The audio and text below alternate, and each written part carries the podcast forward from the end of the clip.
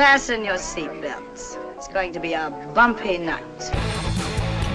I'm gonna get that gun of mine, and I'm gonna change you from a rooster to a hen with one shot. Some people call me a freak. I hate that word. I don't believe in it. Better yet, I don't believe in labels.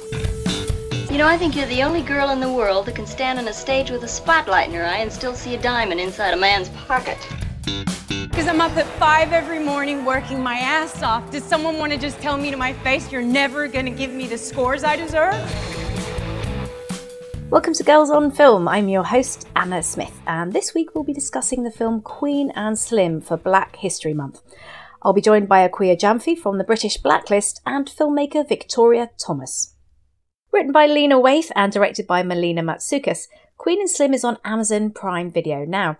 It stars Jodie Turner Smith as a lawyer called Queen, who has a first date with the easygoing Christian Slim, who's played by Daniel Kaluuya. After shooting a white police officer in self defense, the black couple decide to bypass America's so called justice system and go on the run. Tensions boil and characters emerge as Queen and Slim fight to survive and help each other to live in the moment. Can I ask you something? What took you so long to respond to me? I sent you a very well crafted message three weeks ago. And today, out of the blue, you hit me up asking if you want to grab dinner. What changed? I didn't feel like being alone.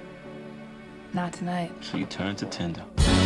So what happens tonight? Did you think we were gonna have sex? Nah, look at you. No. I thought we were gonna hang out, maybe get to know each other. Failed to execute a turn signal back there. I'm going to ask you to step out of the vehicle for me. Could you please hurry up? What did you say? It's just cold. Get on the ground! Keep your hands where I can see Why is he under arrest? Get back What in is the your car. badge number? Chill, just chill! I'm reaching for my cell phone.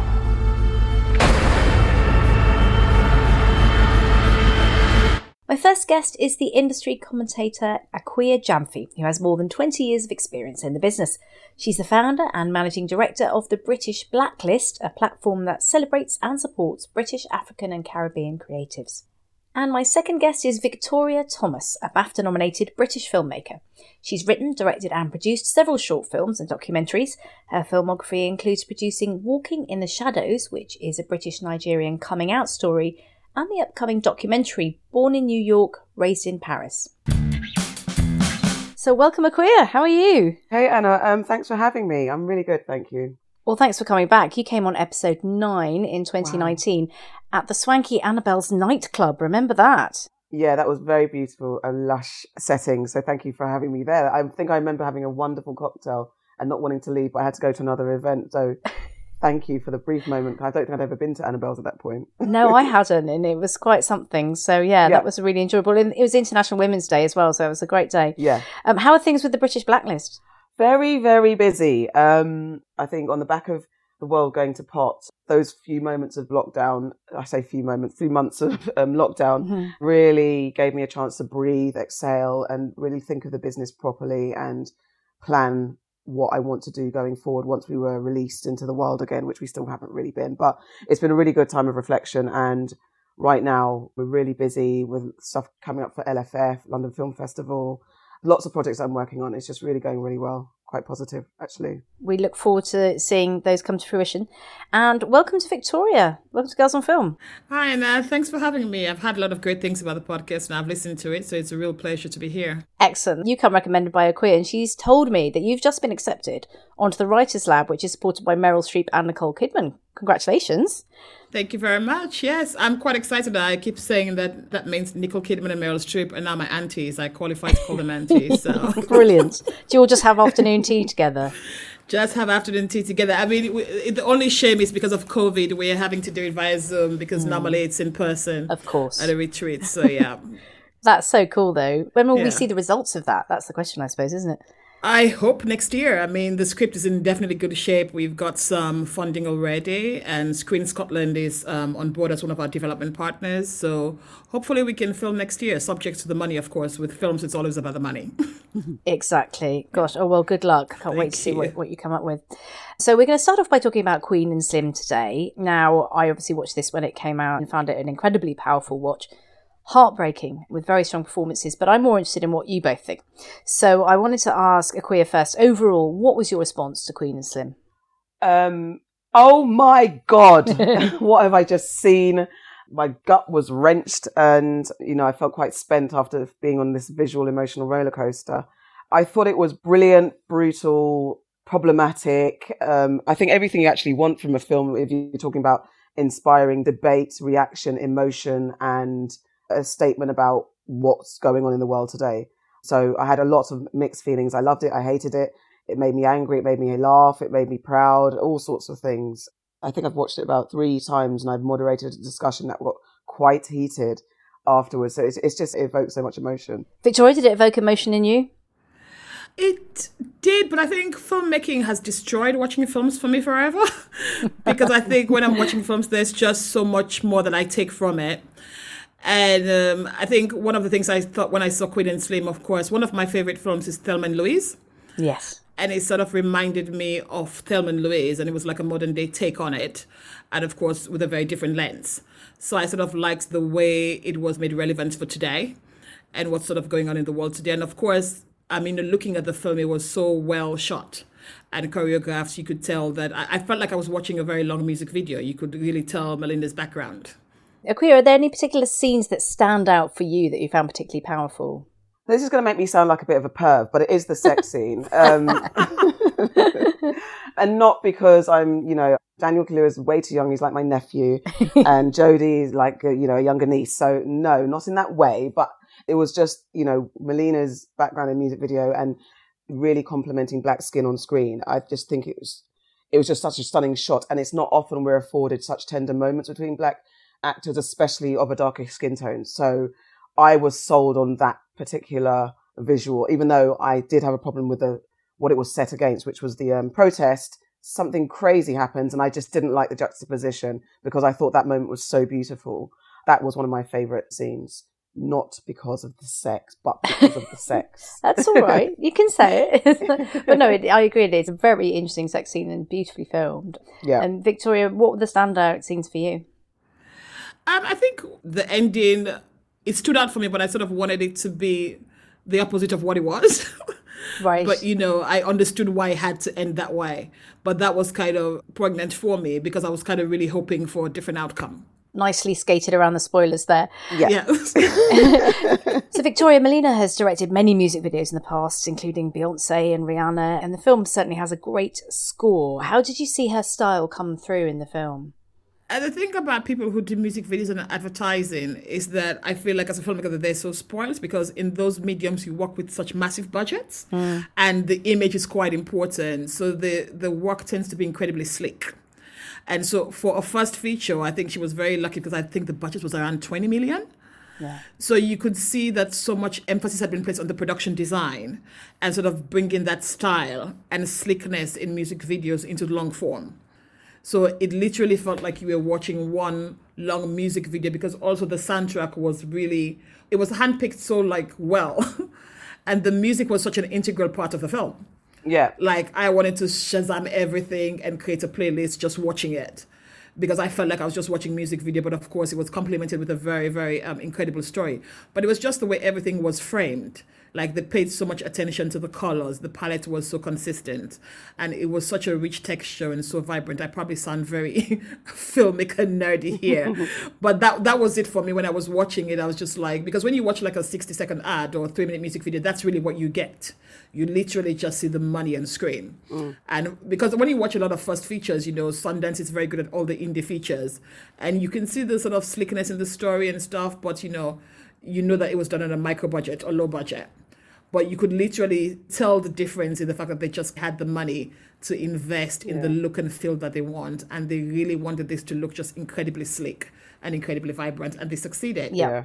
Agreed. Absolutely agreed. Do you want to add anything to that? No, no, I agreed. I, it, it was especially with the music. It, it, they were very clever in pairing scenes with the music because something about it speaks to an understanding how black people watch films. And I, I'm, I maybe I'm being a bit simplistic about it, but No. there's something about yeah being in tune with that.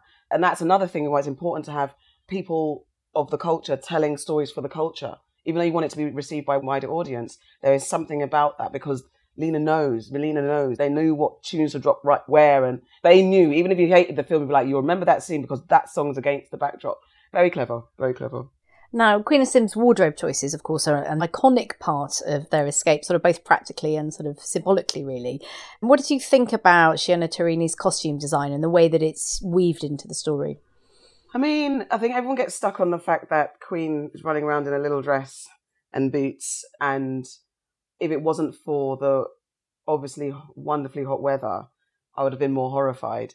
It was just all very aesthetically pleasing, so I wasn't as concerned about it. I kind of fell into it. Okay, so she's wearing a dress because I've seen other films where the lead woman is dressed in some really scanty clothes and it doesn't make any type of sense. But here we go. I think there's a film the lead is um, running around in high heels for a very long time, doing a lot of things that I don't understand. And it wasn't till maybe the person writing the script was like, "Oh shit," because it was a, a, man wrote the script as well. And I think then he was like, "Oh yeah, actually, maybe she should now reference the fact that her shoes are hurting her." And it was like way way too deep into the film, way too long into the film. And it's like, I know a woman would have been like, first act, shoes are out the window, trainers are on. Yes, I wasn't really bothered, but it was just, it all just complemented. And Jodie's got such a beautiful body. Um, but I just think the clothes complemented. It was interesting choices though. So Shiona worked on Insecure, and Insecure's wardrobe is phenomenal. So she definitely has an eye and she knows what people like and I mean, they made it because conveniently, obviously, they're going to her uncle who's got a different type of work lifestyle and has some different type of friends in his house. So the clothes available would not necessarily be. No, because yeah. he, I think, uh, to the best of my knowledge, the Bokeem Woodbine wardrobe was based on like um, from for it came from Sean John because it was sort of yes. like Dapper Dan. It's yes. like Dapper Dan and Sean Combs, which is probably what you get from moneyed people in the Bronx or Harlem you know i think and he was supposed to sort of represent that kind of character. That made sense though because i mean yeah. you know this the slouchy. We've not talked about daniel kaluuya because he doesn't normally in the in, in real life in london he doesn't wear you know uh, what they're called? Velvet um tracksuits that's not his style. Yeah. velour that's the word. So there, there's that.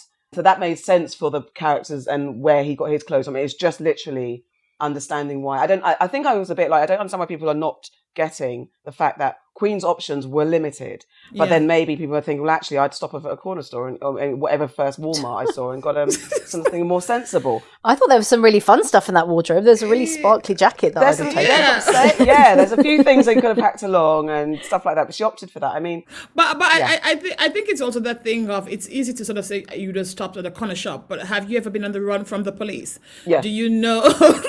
no, I haven't. Oh, actually, Victoria, we've talked about this before. Do not mention no, my past. But, but, you know, but you know what I'm trying to say? I remember watching Set It Off. It was that line that Vivica Fox said, you know, when um, yeah. she was at the bank teller, when, of course, and somebody put a gun to her head and she let them clear the cash and she was fired. Yeah. And when she obviously enacted her revenge and she had the policeman in the same yeah. thing, she said to him, you know, what's the safe word when there's a gun to your head? It's that kind of thing that it's easy yeah. to think that, but I would imagine that if I'm in a run from the police, I'm probably not thinking that I could stop at Primark and get something more suitable. No, no, you're not. And uh, but the thing, the thing for me, what I would have done would have got my uncle's velour because I love being warm. But uh, again, it was hot. Because if, if, this was set in London, I'd be like, I'd be drowned in my uncle's velour suit. I'd have tied up the bottoms and done some sort of like J Lo style, you know, tied it up at the bottom, put some high heels on. That's the practicality there, isn't it? So I'd have a bit of sexiness with them high heels, and then um, had the velour hoodie on, and then wrapped up at night time. I'm sure. I'm sure you'd have had the headspace to think about all of that. I literally would have. Absolutely.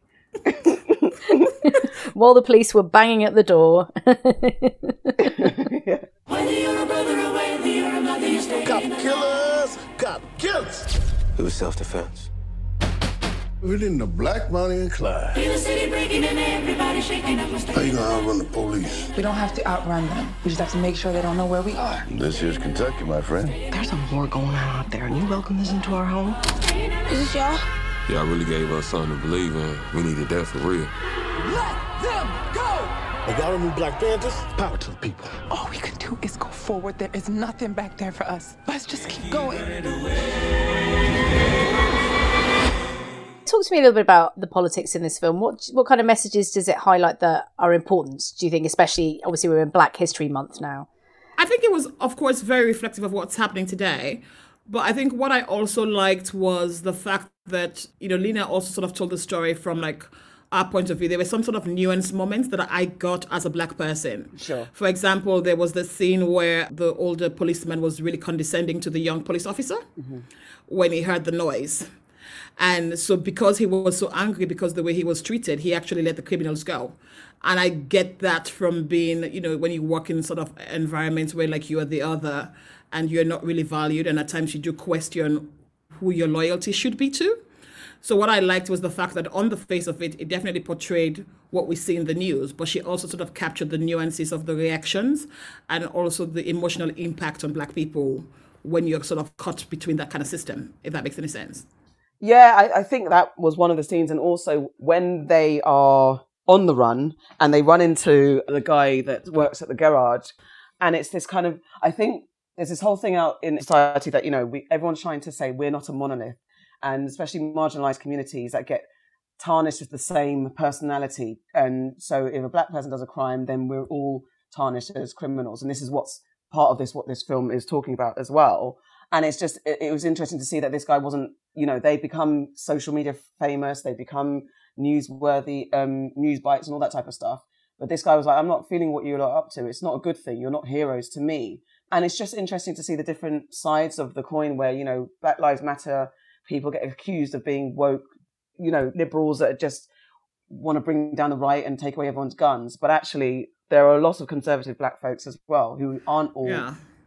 Against police and all that type of stuff. There's a lot of stuff that the community has internally and opinions and mindsets and moods and political views that it doesn't necessarily come across in wider society. We're all kind of tarnished with the same mindset. And I think this film does a bit to challenge that notion.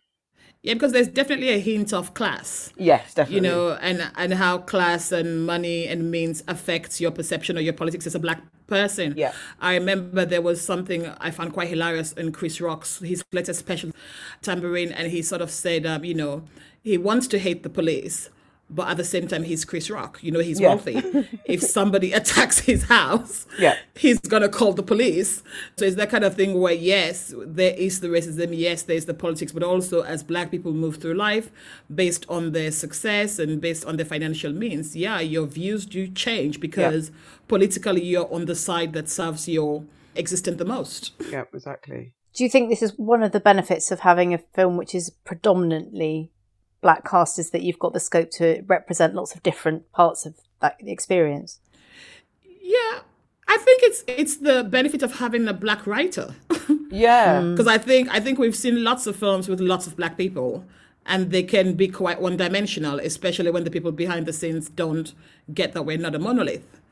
But I think when you have black executives behind the scenes, we sort of know the diversity within our existence. You know, I mean, the black British experience is very different to the black American experience, to the black French experience, to the sub Saharan African experience, to the Caribbean experience. You know, even within Africa, East, West, South, everybody Exactly. has their own um, position or rather, I guess, circumstance in life. So I think when you have a black writer, I think she really captured that um, difference and the nuances in like different people. And I think having a black writer who's of the age that she's representing, it felt very now. And and as Yeah. Victoria mentioned earlier, there were nuances that were easily recognizable because we are living it now. And she Yeah. was on the ball with that, on the nose with that. So it didn't seem untrue. There were scenes in there that you were like, yeah, I, I get this. And I can relate to it because you could also have a black writer who isn't connected to the story that they're trying to tell. And then it still becomes wrong. We can have an all black cast.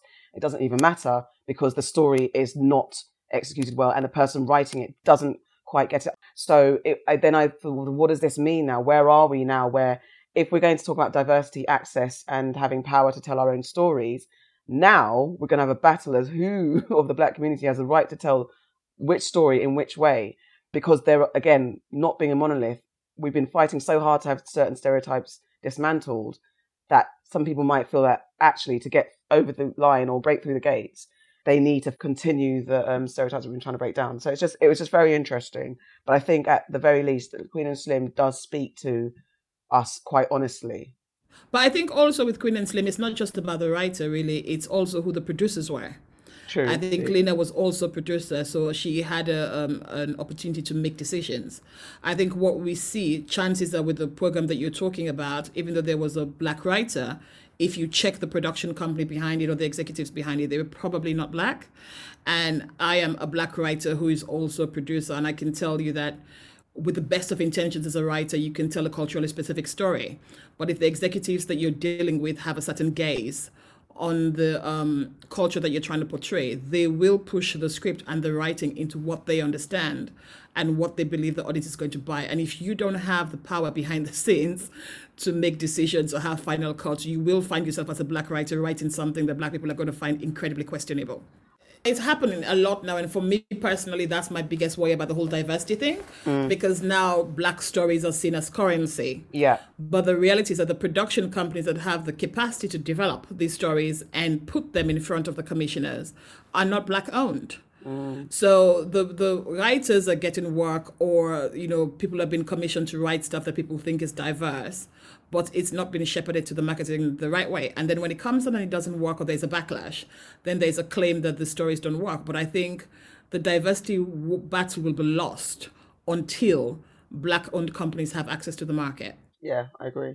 Well, this is something that sort of is relevant to the award season chatter and and some of the measures that both BAFTA and Oscar are trying to take towards um, you know more diversity, more inclusion. Yeah. I mean, Akua, we've been on TV together several times talking about award season, and I'm pretty sure you you mentioned Queen and Slim a few times, Yeah. and rightly so because it was massively overlooked. Why do you think that was? And do you think with new measures that situation is possible to change? Um, it was overlooked because you know there's an issue with the membership system Mhm. across most awards bodies because usually members of prestigious awards bodies are white folk in the majority, which is why all the major awards bodies have made a concerted effort to diversify their members lists.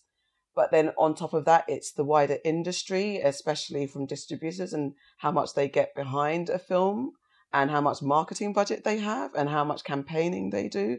You know, we aren't, unfortunately, we all think we're too clever to get affected by advertising, but it's not true. Queen and Slim was a lot in my world because that's the world I'm in. But if you're not in that world, who, what's Queen and Slim? What is a Queen and Slim? You had people that didn't even know who Harriet Tubman was to even th- and understand that the magnitude of having a film about Harriet Tubman coming to the big screen and the magnitude of having a British black Nigerian actress leading a Hollywood film about an African American civil rights heroine, the magnitude was lost because the campaign wasn't as strong and also people were like, I don't know who that is, doesn't relate to me, I don't relate to it, so I'm not going to watch it, I'm not going to cast the all necessary votes. So the whole problem is, my long-winded answer is that is uh, that's the reason why films like Harriet, Queen and Slim, and a few others were overlooked at the time. And you know, I had a real bee in my bonnet about why farming wasn't recognised at Yeah. the BAFTAs because I just think if it was anybody else, and I will say if it was a, a white film, it would have got all the attention. you and I have this argument every year, and I always say, like, people unfairly blame the awards because it's not about the awards. It's about, by the time we get to the awards, you've got to remember that there's been like a three, four year campaign for that film from the financing, when they're going through the labs, when they're going through the festivals and all these markets where they've been signposted as something to watch and put on lists. So by the time, you know, we get to an award ceremony, you know, I'm a BAFTA voter. I already know the films that everybody's paying attention to. And then if you give me like, I don't know, 100, 200 films to watch, chances are I'm not going to watch all of them. That's the problem. Yeah, and that, that's what BAFTA I think are actually trying to address in terms of Yeah. the structure. I mean, it's very it's very dense what what they're Yeah. doing with the changes. But one of the biggest problems was that not enough people were watching Yeah. enough of the films, and they are definitely trying to to work on that. But let's move on a little because you mentioned farming, which is streaming on Prime Video for people to actually watch now. Great. So Victoria, tell me a little bit more about this film and why people should watch it. So I have to admit that when I watched the film, I realized just how ignorant I was of um, Black British history. Because I had no idea that so many kids were farmed. Like, of course, farming refers to the practice of some West African families, I guess, farming their kids out to white working class families to be fostered back in the 60s and 70s when they were studying in Britain. And of course, for a lot of these kids who were raised in these families where they were so culturally different, there's a lot of, I guess, trauma that came from being raised by parents who did not really have an understanding of your cultural background at a time when the far right movement in the UK was quite prominent. And this was a story of one person who was found, um, the actor Adewale Akinnuoye Agbaje. Hope I got the name correct. Uh, yeah, and this was his own um, story about trying to fit in, and I guess having this self hate where he felt he had to hang out with the skinheads and be white and hate black people to be accepted. And for me, it was such a harrowing story. As a director, I don't know how he did it because I, you know, I remember saying sort of saying to Akua when I came out, I felt physically sick because it almost felt like I was watching a documentary, and I realized that that was somebody's life. And then, of course, at the end, all these photos came out of people who were farmed on the screen. And then I saw Akua's photo there. and we've been friends for years. and I had no idea. And so it was that thing for me where, yeah, it really um, stood out for me because I saw people I knew and then I realized, you know, what a lot of the kids had gone through in the 60s, 70s. I then realized how lucky I was that I was raised by two black parents and did not leave home until I was like 18. And I have I'd sort of taken for granted the impact on me spending some of my formative years in East and West Africa where I was not raised with uh, racial awareness because everybody around me was black. Did you ever have any dreams of what you wanted to be growing up as a boy, Annie? Like PayPal, clean and white.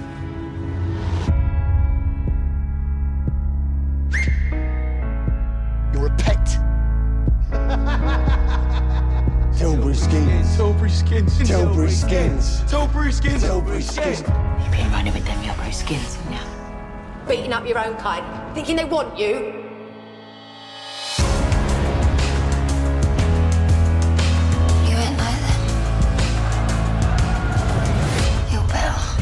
They took everything that boy had.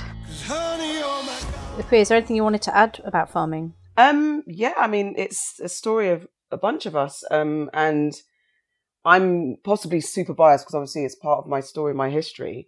But I heard about Adewale talking about planning this film for all the years that he had been in um, pre-production, and um, one day he put a call out on Instagram to say if anyone's been farmed, um, send your picture in or something like that. And so I emailed him to look, I'm all over this, and so I sent my picture because I had a picture of myself and my best friend at the time when I was fostered in Somerset like a school picture. They we were so close they let us take a sibling picture. So I sent that in. And in seeing the film, its final edit, I I was heartbroken watching it, and it was obviously it triggered memories and stuff like that. But um, what struck me is that this story has never ever been told, and it might be cast aside as a British African story, but it actually is a British story because this story is so important because it affected not only the black children that was sent. I, I, I always called it private fostering. I never called it farming. That's now the, the buzz term for it. So that's if I say fostering, that's what I mean. So many of us were fostered to white families, but it was all about us and the pain and sometimes the pain and trauma that we went through. Not everyone had pain or trauma. Some people had great time, just like being fostered, and it was fine.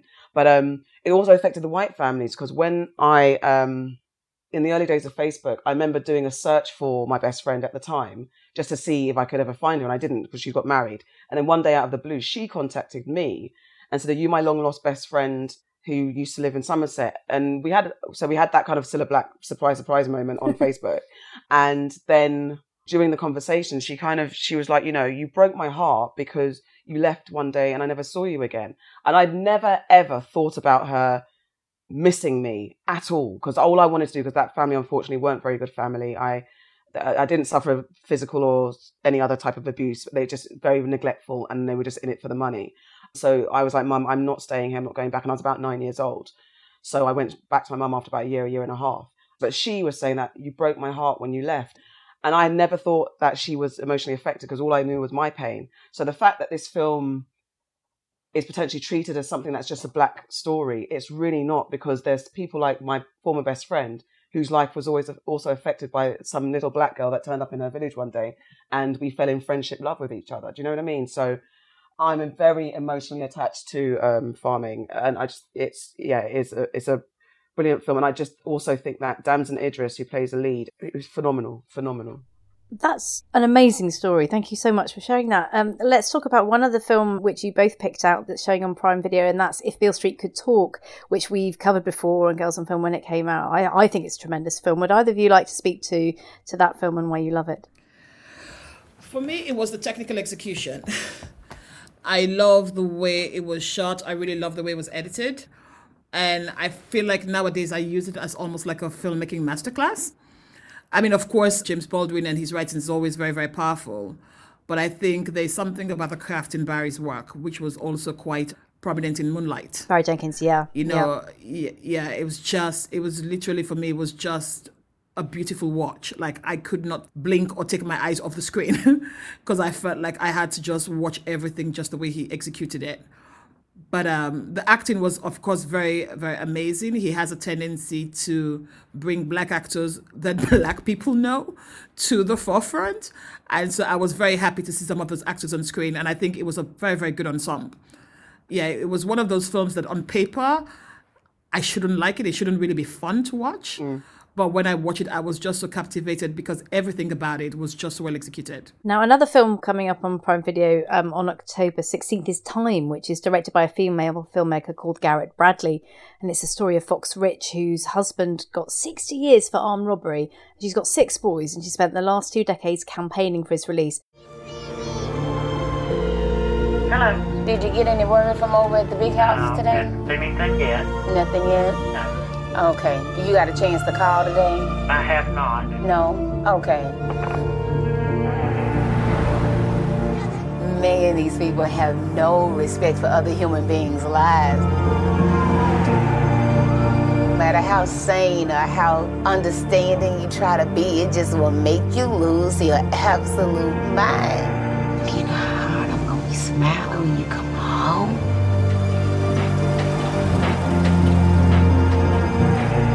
Success is the best revenge. Success is the best revenge. You're gonna show them that they can't treat human life this way. Success is the best revenge. Just hang in there, because when you get them home, they gonna pay, they gonna pay, they gonna pay. I thought this was a really powerful, moving watch with an amazing woman. Would either of you like to comment on that film? I think you've had the chance to see it. Yeah, it was very um Ken, I always say, like, when I watch some of these documentaries, I realize just how cocooned my world is because I could not believe that he had 60 years for armed robbery. I'm not saying that armed robbery is right, but the sentence just felt excessive. And it was that thing where I realized that, you know, he wasn't an exception. Like, this was a thing in America. Yep. You know, incarceration was big business. And I know that there was a part in the film where the um, protagonist talked about the fact that a lot of things were getting defunded or getting their funding cut in um, Louisiana, but not the prison system because it was such big business. So I I watched it um, yesterday and I watched it again today because it was one of those things that I kind of I was so shocked when I was watching it the first time that I kind of had to recap and just make sure that I was watching something that wasn't completely fictionalized. I mean, I love the again the way that it was put together as a filmmaker. That's something that I always pay attention to the fact that they had all of those home videos and archives that sort of really gave you an insight into the family and what they were like before the disruption. And of course, her dedication to her family was just phenomenal. You know, I'm not married and I don't have kids, but would I spend 21 years fighting to that extent? I don't know. You know, I really came out of the film really with a lot of admiration for her. And I literally had to go on Google and research the family and read up a bit more because I was just so fascinated by their story.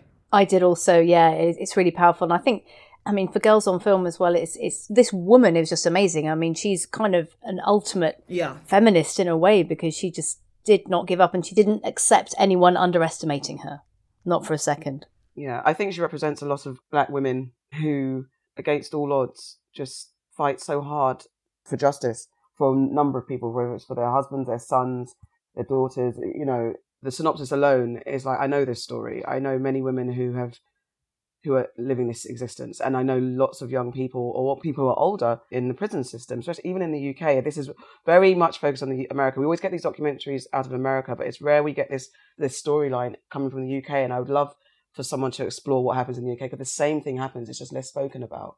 Because I do know some people who've had this ridiculously long sentences for something that was considered a smaller crime. I, I would be really interested to see that because yeah, you were right. We do increasingly you see films about like that, Just Mercy and such like in the US, Yeah. but very little in the UK. So that, that's a really interesting idea. Now, thank you both for talking about those films with me. Is there anything else you both wanted to add about Queen and Slim, or indeed any of the other films we've been chatting about? I mean, one of the things I liked about Queen and Slim um, is the fact that I did not like the lead character. I did not like the girl. I thought she was so annoying. Oh. But I really loved the fact that she got away with it because as a screenwriter, you're always told to make women likable.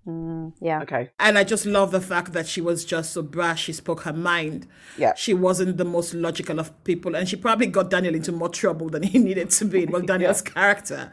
Because there were times when I was looking at him and thinking, why don't you just leave this girl behind and just go? You know?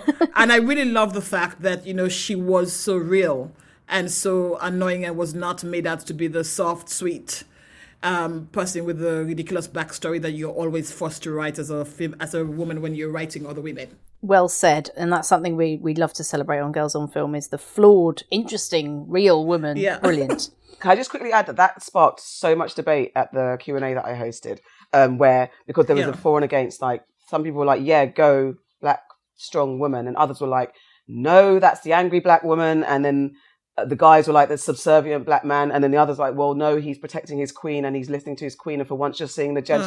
Oh, it was, it was that's that's the power of Queen and Slim. It instigated so much real heavyweight debate, and so th- for that, it's just brilliant. No, for me, what I saw was her sense of entitlement, which I could completely relate to because she was a lawyer. yeah, yeah, you know yeah. what I mean? And I mm-hmm. felt like she was so far removed from the realities that Daniel's character had. You know, Yeah. he was a lot more scared of the police, where she was very much like, "But we haven't done anything, and we know our rights." So I, I could see her fish out of water because I have probably been that person at Yes. times as well. When you when you kind of forget your color and you're just thinking, "Yeah, I'm a lawyer and I know what I'm doing. What are you on about? Or why are you people worried?" So I, I I could see it and I could and I saw how it got her into trouble. So in a lot of ways, I probably felt like I was looking into a mirror ten years ago. And she annoyed you. Yeah. Ah, aha. No, because then I realized at times as well how insensitive we can be when class comes in. 'Cause I think in with the black people we don't always talk about class and the differences, our privileges, and how that shapes our gaze on society and society's problems. You know, so I, when I watched that, but I kind of like the fact that Lena captured that as well. I felt that again that was another thing where she captured a nuanced black person that we don't get to see often.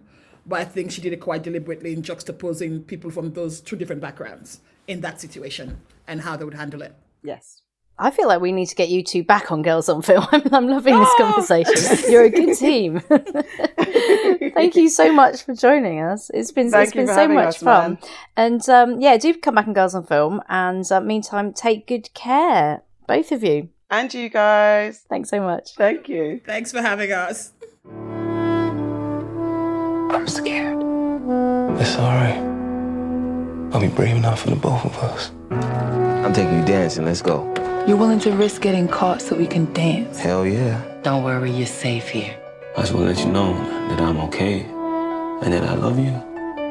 I want a guy to show me myself. I want him to love me so deeply, I'm not afraid to show him how ugly I can be. Thank you for bringing us this far. Queen and Slim is on Amazon Prime Video now. Throughout Black History Month in October 2020, Prime Video customers can watch a curated selection of movies and TV shows grouped on a Black History Month carousel when you're browsing the Prime Video app. The carousel will help you discover movies and TV shows starring and made by black artists, actors, writers, and directors from the UK and around the world. Thanks for listening to Girls on Film, and thanks to our executive producer, Heather Archbold, our producer, Jane Long, our assistant producer, Heather Dempsey, our intern, Eliana J, and our partners for this episode, Amazon Prime Video. Do follow us and message us on Twitter, Instagram, and Facebook. You can find all the info in the episode description. And you can also find our Patreon details there. We have a Patreon page where you can give a small amount each month to support us. That's at patreon.com forward slash Girls on Film podcast. Do subscribe and review us if you've enjoyed this episode, and don't forget to check out our special film shows on the BFI's YouTube channel. You've been listening to me, Anna Smith, and I was joined by Akua Gyamfi and Victoria Thomas. See you soon and stay safe. Can I be your legacy? You already are.